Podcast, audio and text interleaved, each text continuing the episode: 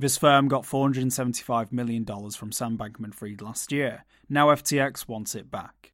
Following constructive negotiations, Sam Bankman Fried's bankrupt FTX has inked a deal to pull back more than $460 million in assets from Modulo Capital, the Bahamas based hedge fund that received $475 million from Alameda Research back in 2022.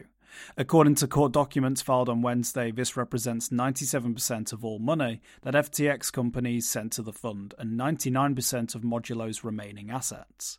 The filings specify that Modulo will pay $404 million in cash and give up $56 million in assets still on FTX's crypto exchange.